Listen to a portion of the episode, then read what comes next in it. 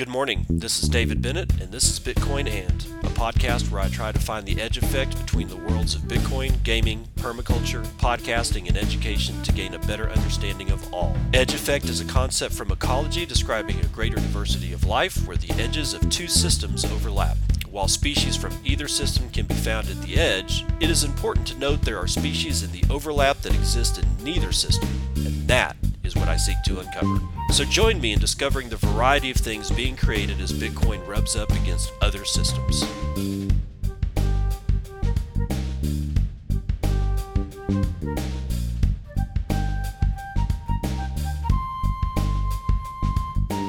It is eight forty a.m. Central Standard Time. It's the twenty-ninth of November, twenty twenty-one. This is episode five hundred eight of Bitcoin And. You can crash the system. That's right. You can crash the system. Looking right here at a tweet from Sat Attack, or also known as at every last Sat, who's responding or replying to a tweet from uh, Denver Bitcoin, who's showing a video of somebody walking up to a Q R code with a Sharpie and marking in a few of the boxes, which, as you know, will jack up that Q R code uh, pretty severely. In fact, so severely that uh, you will not be able to use the Q R code, and bad things, you know, bad things happen. And this Q R code that's being marked up specifically is in a hospital, or yeah, it looks to be a hospital, but it's like, check in for your health check for the beer virus, okay? Or it's either that, it's a little fuzzy. It's either, all I know is it says it says health check. And the response here from Sat Attack is a nice little picture, nice little meme picture. Crash the system. Always carry a permanent black marker pen, and as you pass a Q R code, simply add a dot. Those checking in after will be blocked. The system will crash. It's not about health. It's about total control. And it's got a nice little picture of a of a black Sharpie or a black marker. My, my selection of black markers for this kind of uh, uh, thing is uh, a nice, good old-fashioned black Sharpie pen. Good cap. It the, the caps really don't come off unless you really pull on it, so you can keep it in your pocket and it won't jack up your pants or your shirt uh, if you're keeping it in a shirt pocket. I highly recommend doing this, and I'm going to start doing it. Um, just because I'm, I'm just fucking done. We've got the moron variety out now, or moronic, which is an anagram for Omicron, which is this new variant name. Uh, it's just, we've gone beyond the pale, ladies and gentlemen. This has become, this has become so ridiculous that even the people that were giving me shit about, you know, my stance on this particular pandemic, quote unquote, the, the the vaccine passes and mandates, and, you know, why I didn't want to get vaxxed and all that bullshit. Even th- I'm seeing cracks starting to form, even in the most staunch of the supporters that have been go that have been there for Fauci and his crew of freaking miscreants for the last year and a half. Cracks are forming, people, and I I honestly. I honestly am very surprised that uh, the system decided to do the Omicron thing. It's a, a, a variant out of South Africa. Maybe three people in South Africa had it. As far as we know, at this point, I don't trust anything. I don't think anybody had it. I don't think it's a thing. I I I I, I don't. You know, I haven't seen scanning electron micrographs of any of the variants that we've seen to date. If if it's such in if it this is a pandemic, then that virus is in such physical abundance that it would be very easy to get enough of that virus purified and actually get it coated with gold particles and put it into an uh, get a scanning electron microscope of this thing so that we could actually see it. But all we've seen are computer models, and yet it's everywhere. Well, guys, at one point or another, you're going to have to actually prove that the model is correct with a physical, uh, a physical rendition or rendering of this particular virus. All the variants, no matter where they come from. So, with the lunacy, with the lunacy that is just permeating the world right now, uh, I think taking a black Sharpie with you everywhere you go and screwing up like any Q R code that has something to do with vaccinations, vaccination checks, rapid tests, any of that bullshit. You need to just go ahead and publicly deface that motherfucker. Now, here's the deal. It's more than just adding a dot, okay? What I recommend is finding one of the full squares. Some of them are, there's usually like four, you know, anywhere between three or four of them, and use the ones that are in the middle, not the, the squares that are on the uh, four corners of the Q R code. Find one that's in the middle and color it in, and make sure that you don't color over the border, because that will really, really mess things up. Why? Well, because if you just go through and mark, you know, a whole bunch of the squares, yeah, it'll fuck it up, but it'll be easily noticeable. The thing about a Q R code is that they're not human readable. Nobody can just, nobody sits around and says, I'm going to memorize this Q R code so that if anything changes about it, I'll know. No, it doesn't work that way. All right? So you, you got to keep it compact. You got to keep your markings where it, it makes sense insofar as how the structure of a Q R code is. So don't just go through and, you know, scribble on it. That's not really going to, you know, work as well as you think it's going to work. They'll just know something got jacked up with it. They'll look at it and go, oh, look, somebody defaced it, and they'll just go get another one. All right. So be judicious about the way that you use your Sharpie. All right. And I, why do I recommend Sharpie? Well, other than the cap being a very tight fit and protecting your clothing or your, you know, purse or whatever it is that you're carrying with you, uh, it's also indelible ink. I have children. Ask me how I know. It won't come out. If that shit gets on something, it does not come off. The only way that that comes off is if you use alcohol and it's on glass or on a whiteboard and you're using alcohol, and even then it ain't that great of a cleanup. So moving on, MicroStrategy has purchased an additional seven thousand two Bitcoin for four hundred fourteen point four million dollars at an average price of fifty-nine thousand one hundred eighty-seven dollars per Bitcoin. As of eleven twenty-nine twenty-one, we hold one hundred twenty-one thousand forty-four Bitcoin acquired for three point five seven billion dollars at an average price of, get this, twenty-nine thousand five hundred thirty-four per Bitcoin. If you keep with the averages, it's like the guy can never lose, even though that when he bought at fifty-nine one eighty-seven, and all, you know, honestly, we're what, at fifty-seven now, and we plunged to something like fifty-two. Um, he just keeps on winning. He just keeps on winning. And I just can't wait until he announces, I don't know, MicroStrategy. I get the feeling that MicroStrategy is going to throw in with uh, El Salvador on this Bitcoin volcano bond stuff. And it's going to be really interesting when he does. If he doesn't, you can chew me out on Twitter. It, it'll be okay. I can, I can take it publicly. Now, very unexpectedly, and this was announced this morning early, out of CoinDesk, Jamie Crawley is writing that Jack Dorsey is expected to step down as Twitter C E O per a report. Uh, Jack Dorsey, the Bitcoin-friendly C E O of Twitter, is expected to step down from his position as head of the social media giant, according to C N B C.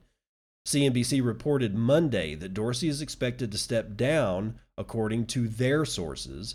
Dorsey is a well-known fan of Bitcoin, having initiated several projects involved uh, involving the crypto, both through Twitter and through payments company Square, of which he is also a C E O. So that's all we know right now, is that a report from C N B C citing quote-unquote sources says that Jack Dorsey is going to step down from Twitter as C E O. Now, why is this kind of a good thing? I think it is a good thing, and here is why. Twitter, or Jack, doesn't have control over Twitter. He doesn't have anywhere close to as much control over Twitter as anybody thinks he does. Just because he's the C E O of Twitter, it appears that he has not had voting majority in that company for a very long time, which is why when he went to go interview with Joe Rogan, what, last year or something like that, or possibly even the year before, it's been kind of a while, he had to bring his chief communications officer with him, and I was listening to that that episode and realized that Jack really wasn't saying as much as his chief communications officer. What does that tell you? Jack didn't bring her along with him because he wanted to. She was going to go because that's what the board of directors wanted. They wanted to make sure that Jack didn't say anything that was wrong, misleading, or something that wasn't in the interest of Twitter, which means Jack has not been in control of Twitter's major decision-making in quite some time, that is who gets censored, who gets to take a sitting president off of a platform, yada, yada, yada, yakety, schmackety, yaketapoon. So here we go. Does this mean that he's going to step down from Square? We don't know. I don't think so.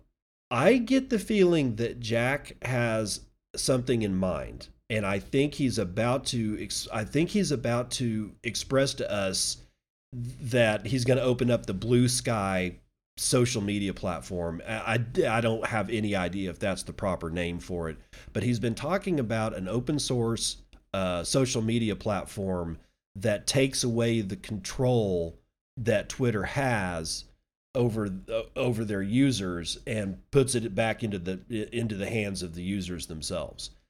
Will he do it? I don't know. But this, I don't, I, I just, I gotta, I gotta, I got one of my gut feelings. I don't think this is bad. The real question is, will Twitter keep that little tipping feature that they have through the Lightning Network that they uh, hooked up with, with Strike? And I think that they will, because again, I don't think that that was Jack's decision. I think he presented it to the board I and all his C-suite guys, and I think that they actually liked the idea, and he just happened to be corroborated in his position on that, and they said yes. And because of that, I don't think that they're going to take the tipping function away. But if they do, please use it to tip me and let me keep the lights on over here. All right, let's see. What do we got next? Bitcoin catches a break in D C as Biden pick for O C C stumbles in Senate, in Senate. Jeff John Roberts has it for Decrypt. The Senate is poised to reject the White House's choice to lead the Office of the Comptroller of the Currency, the O C C, the federal agency charged with overseeing the country's banks, Axios reported this week.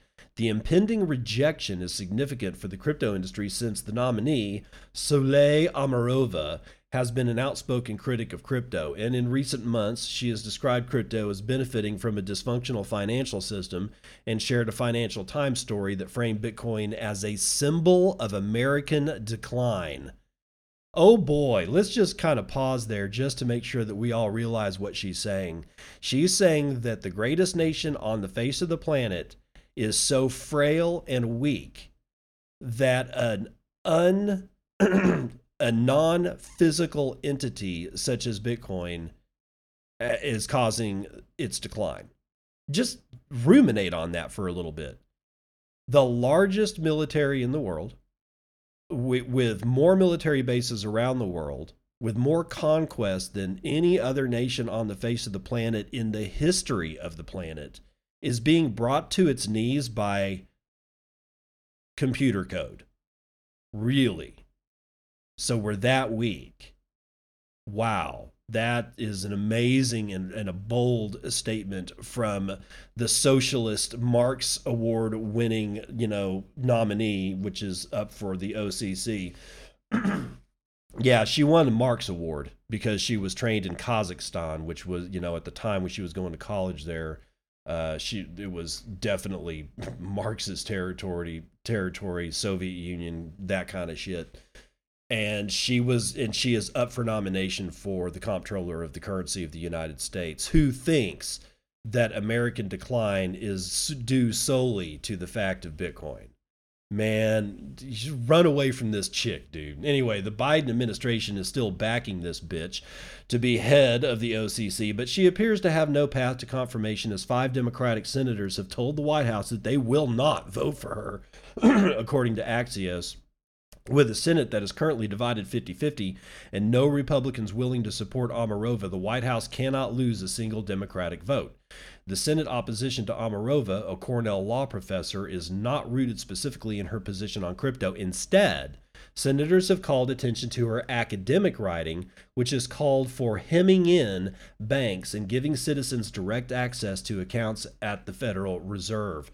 But at least one senator, Cynthia Lummis, has specifically blasted Omarova's position on digital assets and labeled her a radical. Omarova's policy positions, along with her education in Moscow, has led other Republicans to label her a socialist, and one G O P member to ask if she should address her as comrade. Comrade Omarova. The White House shot back that such labels are misleading and blasted the criticism of Omarova as red baiting. The O C C, a division of the U S Treasury, is important to the crypto industry since the agency affects how banks can interact with blockchain technology and crypto companies, and its leader is considerable has considerable sway over said policies. Brian Brooks, the acting comptroller of the O C C, during the final months of the Trump administration, was rare champion of crypto in Washington, D C before leaving the job last January. Brooks issued a series of interpretive letters that gave banks new powers, such as permission to custody crypto, run nodes, and work with stablecoin issuers. Following Brooks's departure, the Biden administration named former bank regulator Michael Su as his temporary replacement. Su's attitude towards crypto has been frosty compared to his predecessor, though he has indicated he will not revoke Brooks's policy so long as banks seek permission before offering crypto services. Whomever the Biden administration nominates as permanent head of the O C C will be appointed to a five-year term, provided that they are confirmed by the Senate. Biden's other senior appointments to top finance posts, including Treasury Secretary Janet Yellen and S E C Chair Gary Gensler, have taken a dim view of crypto, so the eventual head of the O C C is likely to do the same, but the implosion of Omarova's nomination is a short-term win for the crypto industry, as it should mean an O C C head who is less, ho- less hostile. Yeah, well, we'll have to see about that shit. In either event, Bitcoin does not care who the O C C chairman is. It does not care who the Treasury Secretary is. You know, I mean, it may mean that, okay, so Bitcoin doesn't care. Those who holding Bitcoin do care. Let's let's just be fucking honest about that shit. Bitcoin may not have to care. It doesn't have any mechanics to be able to care. It's simply code running all over the world. It's the running all over the world that you should take note about. But second, I am a Bitcoin holder. Bitcoin doesn't care about me either, but I care about Bitcoin, and I also care about not going to fucking prison. That would suck. I, I, there's things that I would like to do with my life. So we can say Bitcoin doesn't care all we want, but people do. Okay, so let's let's be honest about, you know, where we are on on all this stuff. Now, regardless, if it comes down to it, and I have to leave the United States, I can leave and just be gone, and about all they'll get is forty percent of whatever I've left in my bank account to make it look like I was honest about it. I mean, I'll put like ten thousand dollars, you know, I'll just eviscerate everything else. It all goes into Bitcoin, and I leave ten thousand dollars, and they say, well, you're going to have to pay four thousand dollars to get out, you know, revoke your citizenship. Fine. Take it, dude. I'm I'm good. And then I'm I'm just done. I'm just fucking done. I mean, the, the lunacy of the of the moronic variant, the idiocy of Bill Gates running around saying, we had this we had this test of our trust in the politicians and we failed, and I can't understand that. I mean, dude, why are we listening to Bill Gates? I why are we listening to any of these people? I mean, we grew up with having, you know, basically being taught, yeah, well, you should probably listen to senators because the people next door to you voted for them. Okay, I, I, I kind of get it. But at this point, the shit that's been going to Washington, D C is so bad that I think that what we really do need is to find a very low bottom floor to our level of trust, right? I mean, and I, I don't mean that in a bad way. I mean that in a good way, insofar that we have literally no trust left for almost everybody except the dog catcher of our town, and build back from there. If we're going to build anything back at all. I mean, my God almighty, I would rather go to El Salvador, who's celebrating Black Friday by buying one hundred B T C for twenty percent off. Turner Wright has it for Cointelegraph. Salvadoran President Nayib Bukele bought the dip again, investing more than five million dollars into Bitcoin as the price dropped under fifty-four thousand dollars on Friday. In a Friday tweet, El Salvador's president said he had purchased one hundred Bitcoin following a global market sell-off in response to a new COVID nineteen variant discovered in South Africa. According to data from Cointelegraph Markets Pro, since reaching an all-time high price of sixty-nine thousand dollars on November the tenth, Bitcoin has fallen more than twenty percent to reach fifty-four thousand three hundred forty-three dollars at the time of publication, an eight percent drop in less than twenty-four hours. Bukele first announced El Salvador would be making a major B T C purchase on the eve of the country's Bitcoin law going into effect on September the seventh, buying two hundred B T C when the price was, price was roughly fifty-two thousand dollars. He has tweeted each time that the government purchased coins during the price dip, with the country holding one hundred or sorry, one thousand one hundred twenty B T C before the latest buy. With the addition of one hundred coins, on November twenty-sixth, El Salvador holds B T C worth roughly sixty-six point three million dollars at time of publication. Since first announcing legislation aimed at making Bitcoin legal tender in El Salvador in June, Bukele has pro- p- p- p- proposed several initiatives in the country around adoption and mining. The government has started construction of the infrastructure to support the state-issued Bitcoin wallet Chivo, and recently unveiled plans to launch its own Bitcoin city at the base of a volcano, funded initially by one billion dollars in Bitcoin bonds. Many Salvadorans have pushed back against the crypto initiative, specifically protesting Bukele and Bitcoin. In September, residents marching through the capital city destroyed one of the Chivo kiosks and defaced the remains with anti-B T C logos and signs. The country's popular resistance and rebellion bloc, as well as a group consisting of retirees, veterans, disability pensioners, and other workers, have also conducted demonstrations against the Bitcoin law. Let me tell you this about those demonstrations. One, nobody goes to them except for the ten or fifteen people that do. And the photographers that take pictures of them make sure that they angle and set up such such pictures that ten people somehow or another look like, may give you the feeling that there's thousands, but there's never thousands. There's never really even hundreds. And the defacement of the Chivo kiosk, I'm pretty sure that the F B I sent their sleeper agents to go do that for them. And well, here we go. So there you go. Bitcoin is the new world. The American empire is handing, handling Bitcoin as well as the British empire handled America. This is from Bitcoin Magazine, Ian Reese. As the nobility of European society is increasingly accrued more of the wealth of their nations, they give rise to a new type of subject, the colonist. Still subject to the king's laws, these pioneers put up the only capital most had to risk, their lives, with hopes of owning the one thing that was out of reach for so many in Europe, land. Once you start down the Bitcoin rabbit hole, you eventually come to internalize the concept of low time preference. What could be more low time preference than sailing for weeks across an ocean to a sometimes unknown destination to start over from scratch?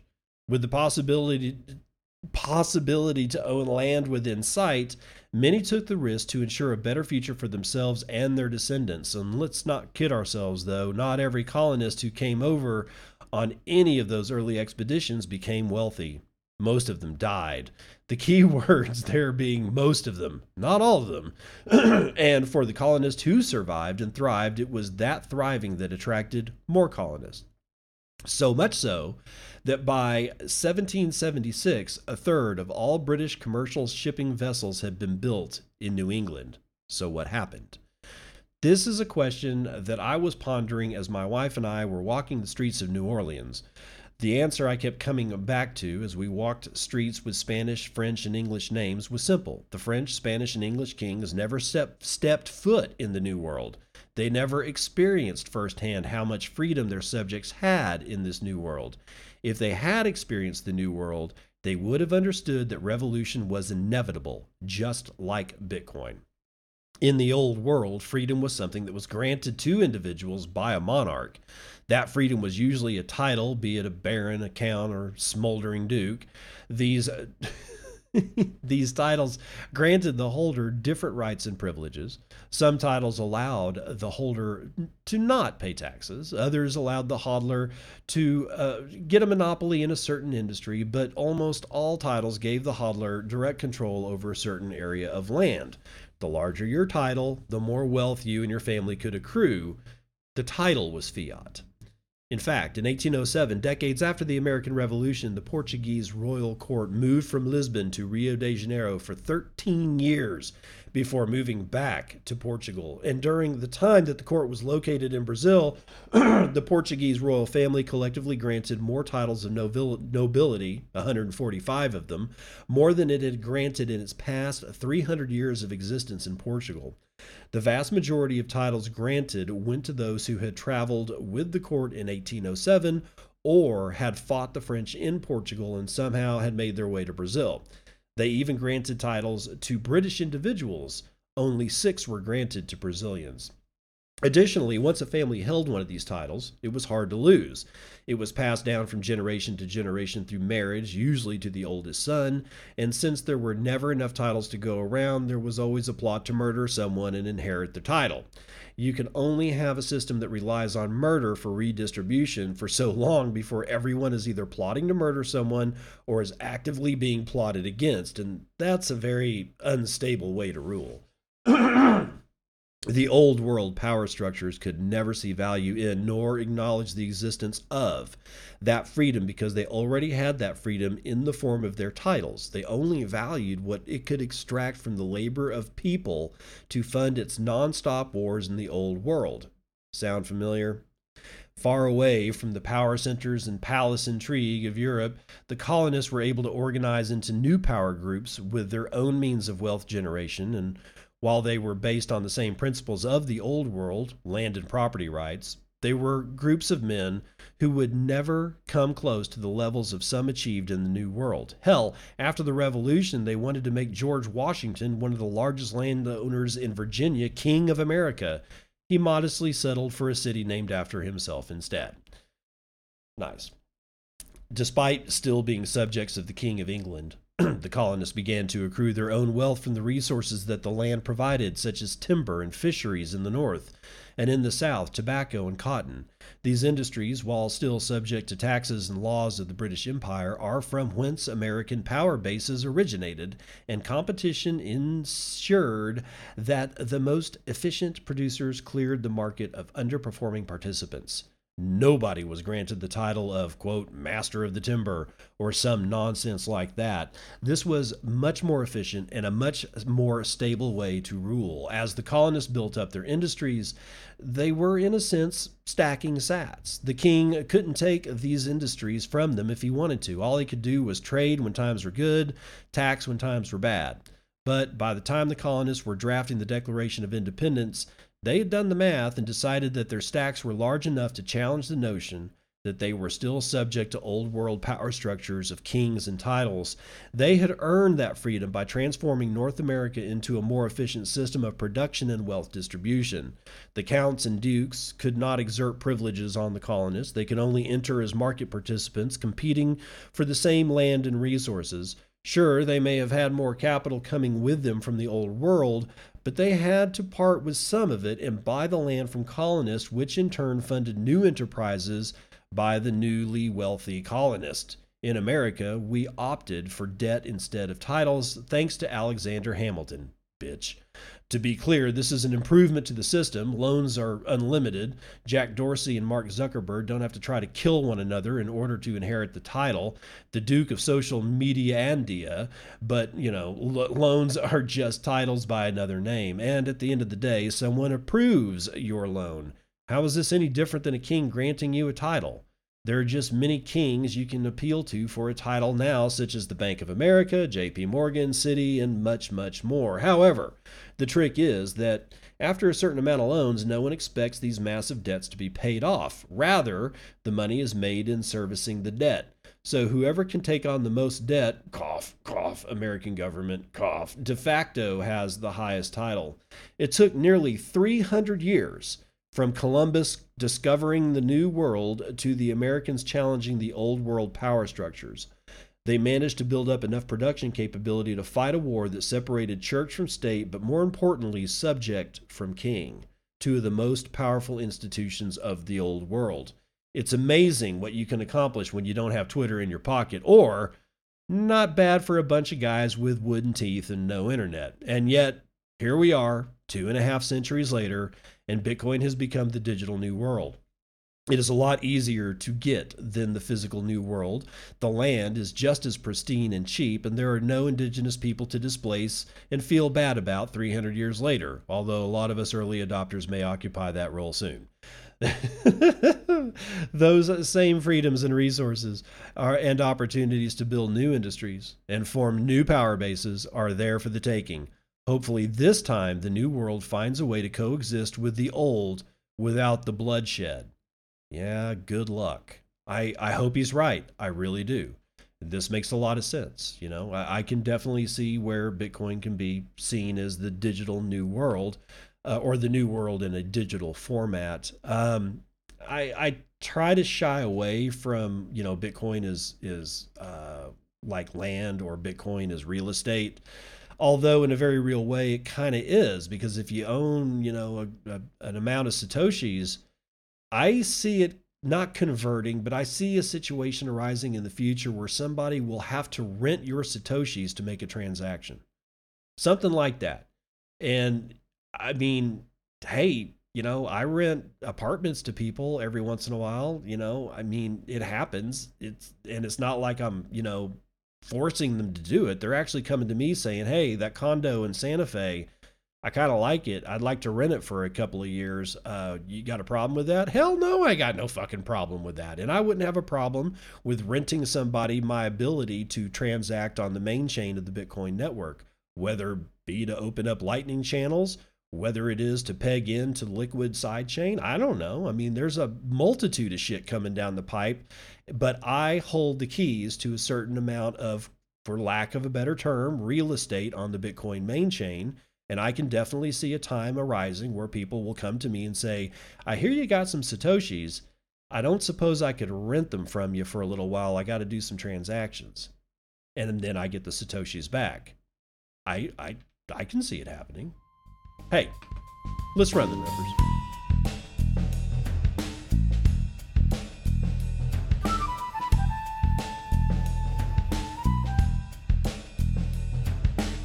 C N B C futures and commodities.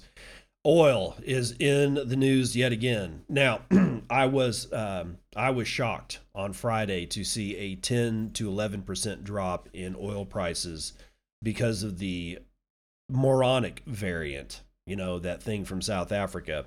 It crashed everything. It wasn't just Bitcoin. I mean, everything got butt fucked. All right, the Dow Jones fell. All the oil prices fell except, well, all flammable liquid prices fell except for natural gas, which actually increased quite a bit, but has reversed its trend today. We'll get into all that right now. Let's start with West Texas Intermediate. five point two two percent to the upside. Uh, at seventy-one dollars and sixty-five cents, we're nowhere close to where we used to be at anywhere between seventy-nine dollars and eighty-two dollars, which was West Texas Intermediate's uh, high. Brent North Sea, uh, three point nine nine percent to the upside, sitting at seventy-five dollars and sixty-two cents a barrel. Natural gas has fallen eleven point five percent. It's under five dollars for the first time in quite a while and is standing at four dollars and eighty-four cents. Gasoline also is risen five and a quarter percent, but is still only two dollars and thirteen cents a gallon, except that translates to roughly seven bucks on the West Coast for whatever reason. Gold is up scant, but below eighteen hundred dollars. Silver is down zero point six eight percent to twenty-two ninety-five. Platinum is up over a point. Copper is up almost a point, as well as palladium, which is up almost a point. Ag is mixed, and your biggest loser today is going to be corn, one point three five percent to the downside. Actually, no, it just flipped. Coffee just got its balls kicked in, one point five eight percent to the downside. The biggest winner looks like it's going to be cotton, up almost half a point. Dow futures up zero point two eight percent. S and P futures up zero point nine two percent, uh, NASDAQ futures up one point five six percent, a hell of a recovery right there. S and P Mini, zero point three eight percent to the upside. Let's talk about real money at fifty-seven thousand fourteen dollars. Yes, I know, I know. Dude, you want to know what the funny, what the funniest thing in the world was? Don't get me wrong on this, all right? Don't think that I made a decision because of all-time high at sixty-nine thousand. It just so happened that I quit, uh, I quit a job that I was not really happy with at exactly the top. And when I mean exactly the top, I mean, I can, I can, don't ask me to show you the email that I sent, but the timestamp on that email is in the same hour of the very top hour, uh, uh hour bar of the top of Bitcoin. And then it just, just went down from there. And this leads me to this thing that I think about a lot. I'm nobody important. That's okay. I can deal with it. I'm not, you know, a world-class leading economist with, you know, five Nobel Prizes and got, you know, indoctrinated, you know, went through Harvard and all that shit. I get it. And yet I still can't help, you know, thinking, did I do this? Which is the dumbest thought in the world. Of course I didn't do it. It wasn't my fault that Bitcoin's price fell. It's a coincidence. It just so happened to be, maybe I could sense what was going on and I, you know, executed at the exact wrong time. But dude, I would have, honestly, I'd have quit that particular job at any fucking price of Bitcoin, at any price. It just so happened that it was at the very highest price it could be.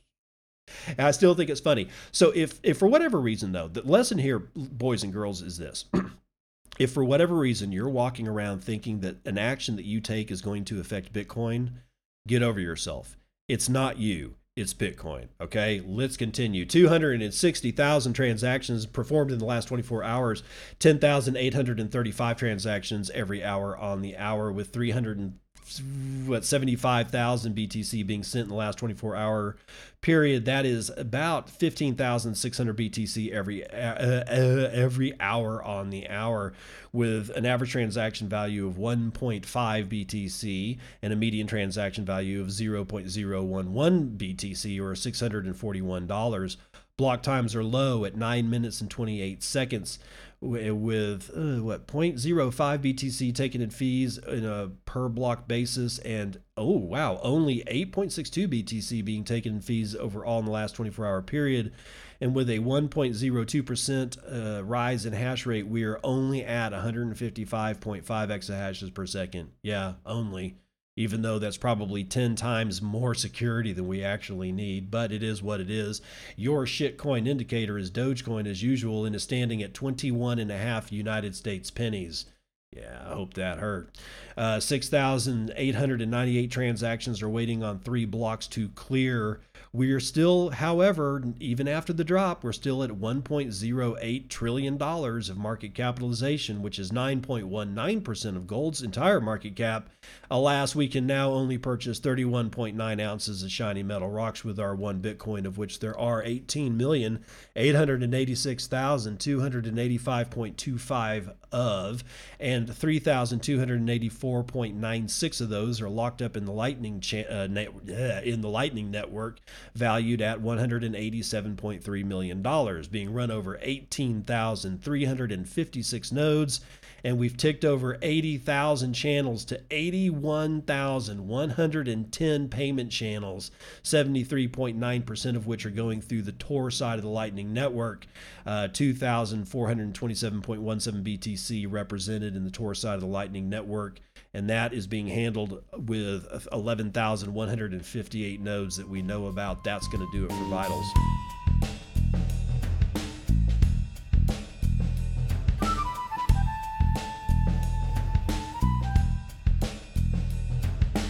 Welcome to part two of the news you can use. Brian Quarmby starts us off with this one from Cointelegraph. New German government cites crypto in coalition agreement. The new German government has cited crypto in its coalition agreement, advocating for an equal playing field between traditional finance and, quote, innovative business models, end quote. Three German political pol- parties agreed to a coalition deal this week that will see left-leaning Social Democrats, the Green Party, and the right-friendly Free Democrats take the reins from December this year. According to a rough translation of the one hundred seventy-seven page agreement published on Wednesday, the coalition calls for a new dynamic in relations to the opportunities and risks from new financial innovations such as crypto assets and blockchain businesses. Quote, "We are making European financial market supervisory law fit for digitization and for complex group structures in order to ensure holistic and risk-adequate supervision of new business models," end quote. Quote, "We need joint supervision or uh, we need joint European supervision for the crypto sector. We oblige crypto asset service providers to consistently identify the beneficial owners," the agreement adds.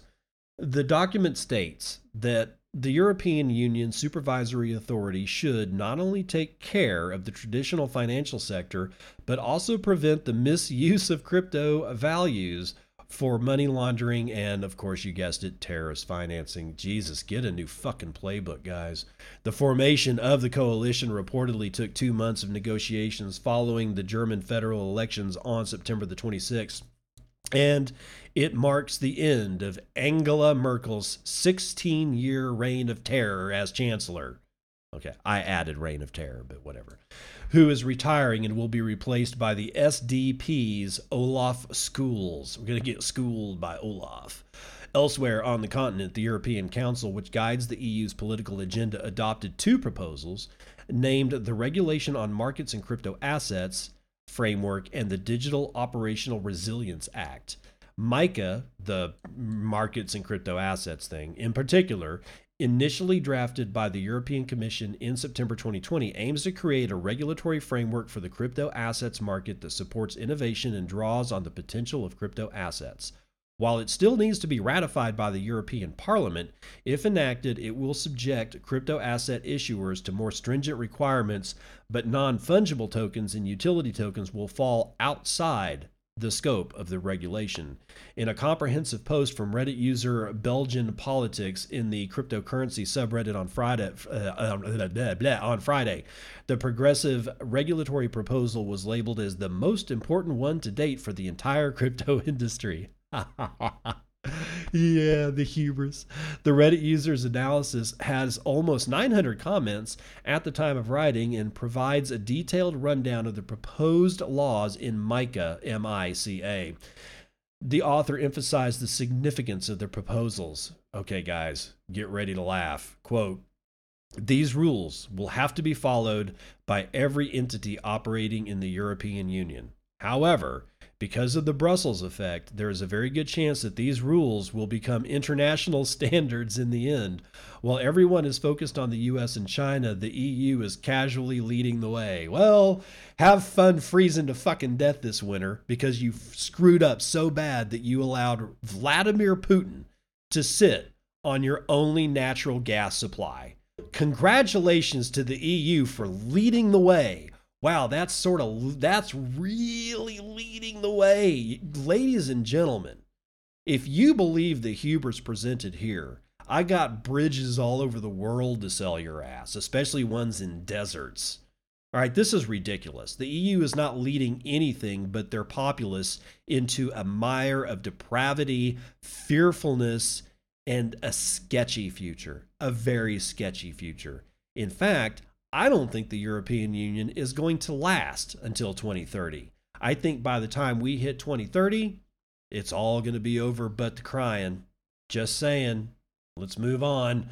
Physical Bitcoin fund approved in Singapore. Let's find out more from Bitcoin Magazine's Namcios.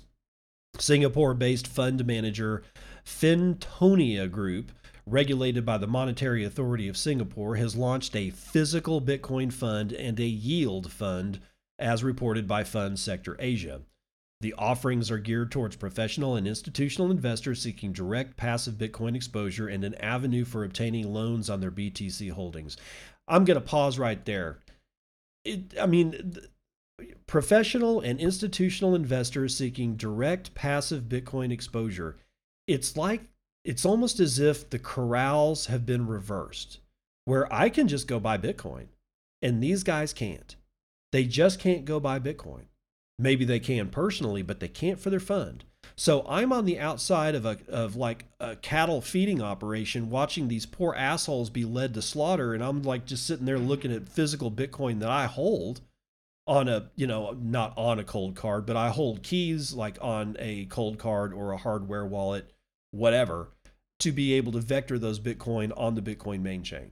That's what the private keys do. They allow you permission to vector those coins to to somebody else. You change direction and magnitude, that's a vector. Okay, so I can vector those coins. Now, I never hold the coins, but these guys, it's like they're being corralled in, in a place that they don't want to be, but because the financial world is the way that it is, they don't have any choices. And I find that actually fascinating and rather heartwarming, honestly. Continuing. The fund acquires physical Bitcoin, meaning that we will buy the actual Bitcoin rather than a derivative instrument on Bitcoin, said Adam Ching, founder and chairman of Fintonia Group, per the report. Oh, man. His last name is C H N G. If that's not a typo, can you imagine having a last name with no vowels? Sorry, it's just a little aside there. The Fintonia Bitcoin Physical Fund aims to provide investors with quick, safe, and cost-efficient Bitcoin exposure through a more convenient investment vehicle by purchasing and holding B T C directly. The manager said a licensed and insured custodian will hold the fund's Bitcoin.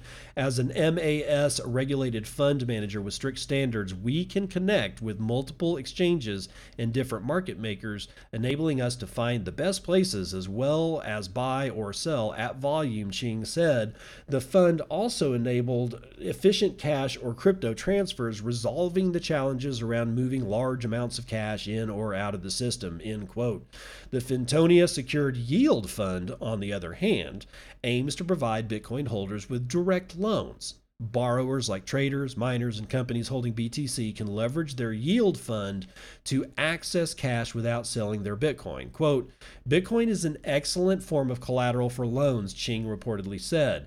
It trades twenty-four seven and is highly liquid with approximately thirty billion dollars to sixty billion dollars per day. And if required, it can be quickly liquidated in comparison with, for example, commodities and real assets, end quote.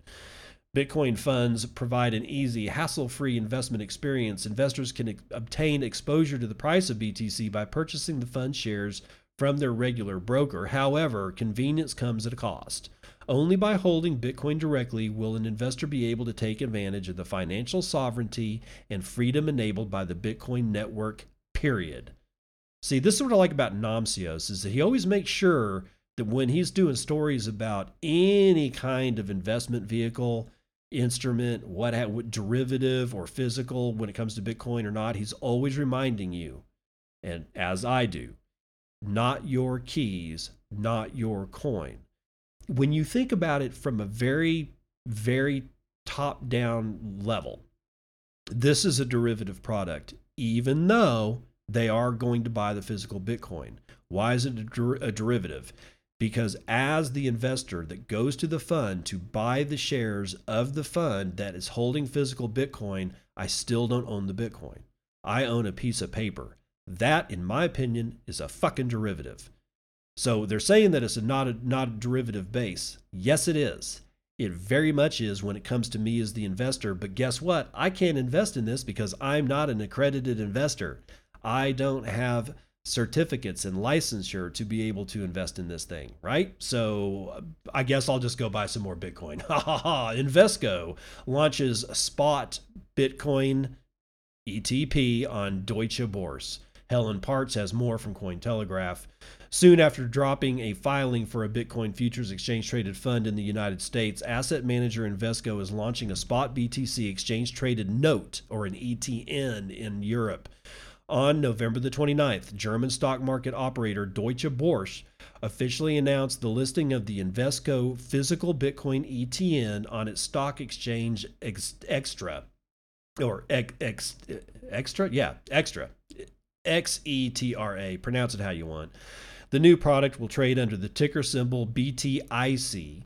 Admitted to the regulated market of the Frankfurt Stock Exchange, the new E T N product is physically backed by Bitcoin and is centrally cleared via Eurex clearing. Quote, through central clearing, investors benefit from significantly reduced risks in the settlement of transactions, end quote, the announcement notes.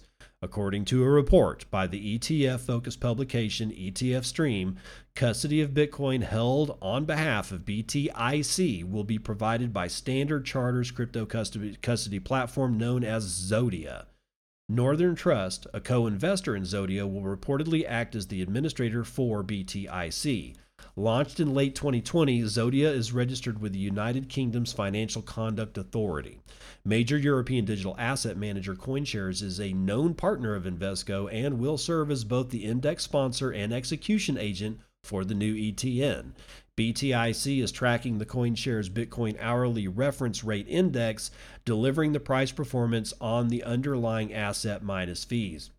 The news comes shortly after Invesco withdrew its filing from the U S Securities and Exchange Commission for a Bitcoin futures-based E T F in October in order to provide investors with better investment options rather than just a one hundred percent B T C futures E T F. Quote, "Physical Bitcoin is a more observable marketplace.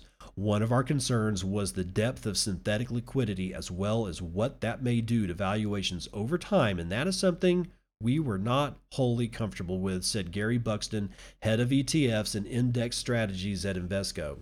He added that Invesco has been working on the product since the middle of two thousand eighteen.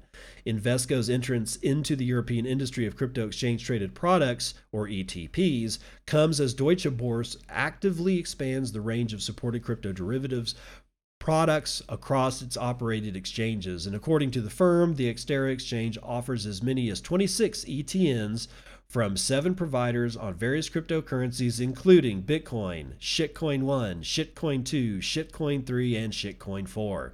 Both being a type of E T P, E T Fs and E T Ns are fairly similar in that they both track an underlying asset and trading on exchanges in a similar manner to other securities.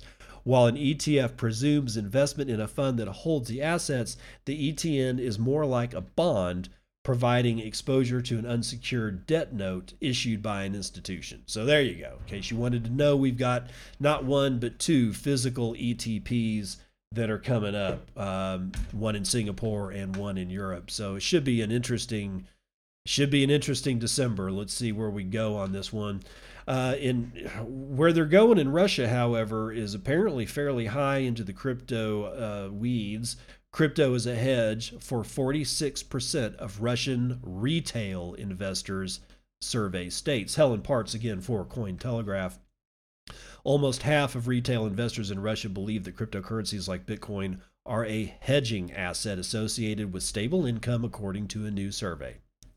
Financial publication investing dot com has polled one thousand Russian retail investors to find out the most requested types of alternative investments. According to the survey, as many as forty-six percent of the respondents viewed cryptocurrencies as a potential defensive asset, allowing them to hedge against financial risks at times of an economic crisis.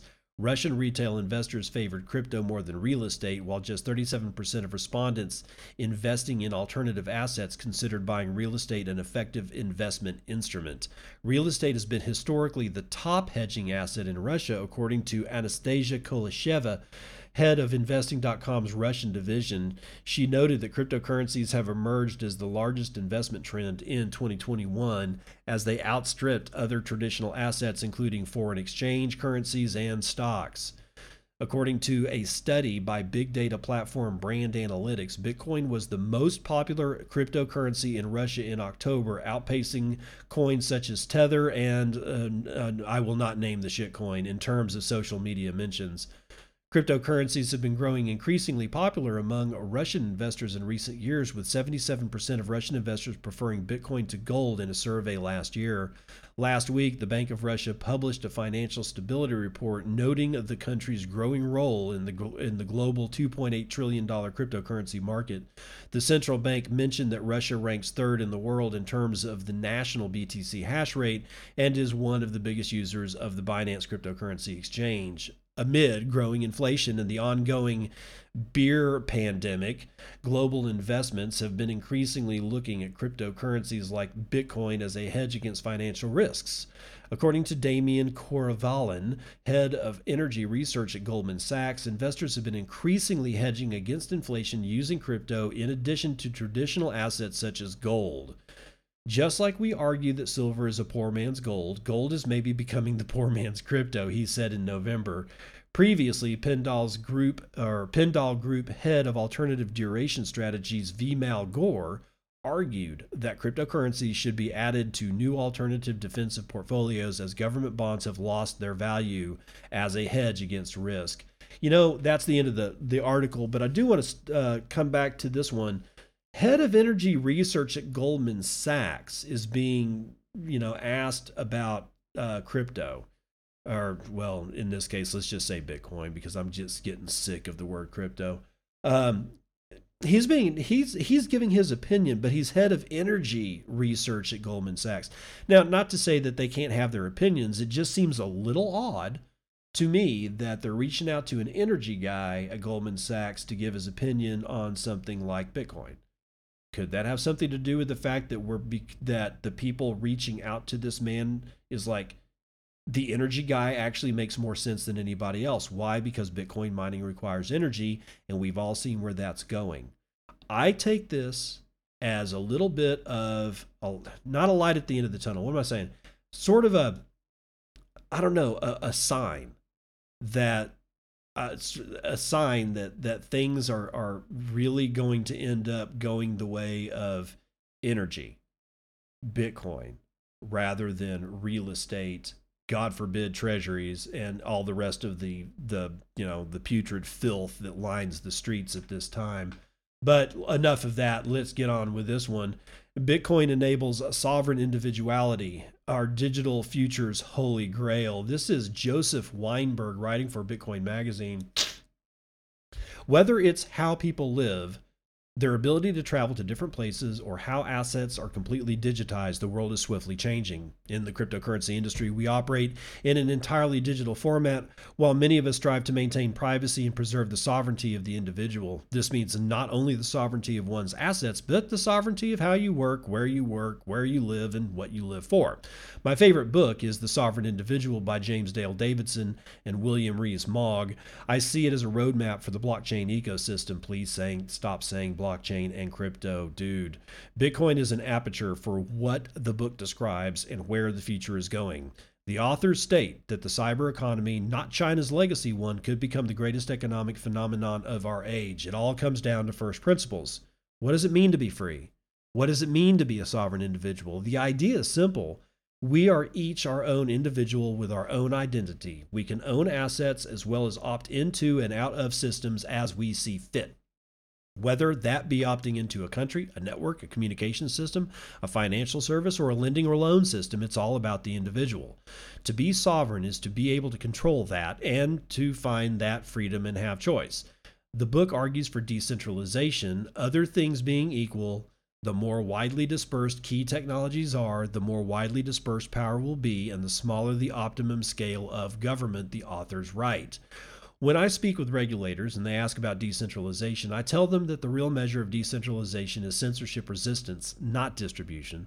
Everyone is learning here, and they definitely are still a ways off from truly understanding. In the world today, we've lost the ability to choose. We're instead forced into systems, but Bitcoin unshackles the individual from forced opt-ins. It creates more choice and freer markets. In the Bitcoin industry's pursuit of sovereignty, identity plays a critical role. Aggregating the data and the interactions one has while keeping control of that data with the individual would open many, many doors. Furthermore, what if better identity solutions could solve the privacy problem? WhatsApp has forced its users to opt into its service and fork over all of their data. That shouldn't be a binary ask. How do users preserve their right to consent to the use of our data? How do we start aggregating all of the different data we create every day into systems or a system owned and controlled by the individual? That doesn't mean everyone has to control all of their data all of the time, but at least we'd have the choice. Some of the choice to opt into or out of a country, for instance. You could theoretically port your identity in and out in a digital fashion, so why not? Ultimately, the more that you can distribute information and refrain from taking everyone's first and last names and then transferring that data everywhere, the more the individual can fully control the, the entirety of their data set. When we sign off on a Bitcoin transaction, that nature is a form of identity. It is a part of our financial identity. Bitcoin has driven this concept of decentralization forward. Bitcoin has changed the way people think. We're creating a change in social consciousness. Individual sovereignty and ownership gives us more choices. Sovereign individuals are the new elite. Just like Atlas wrote on Bitcoin Talk so many years ago, quote, "I'm pretty confident we are the new wealthy elite, gentlemen," end quote. Even if you don't have your own sovereignty, while many sovereign individuals will, then countries will become like companies, and people will be able to shop between jurisdictions. Countries will have to offer attractive policies to customers, lest they pack up and move away. The possibilities of identity are endless. With decentralization technologies like Bitcoin, identities can empower the unbanked to access credit or own a piece of property with land titles. Just think, what if we could use our reputations as a new form of credit creation? Imagine a world of lending systems not based on antiquated ways, but on the tools and indicators available to us today in a digital world. Bitcoin has spurred systems that will allow humanity to protect individual sovereignty and accelerate freedom, and that's the Holy Grail. That's going to do it for the morning roundup as well.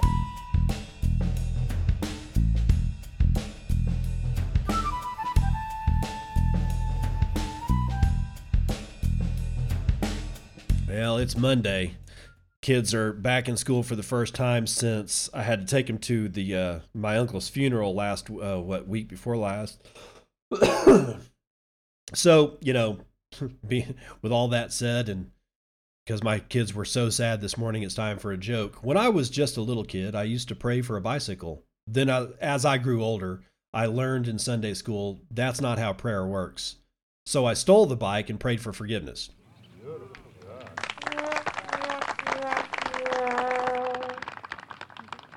That's the way we do it.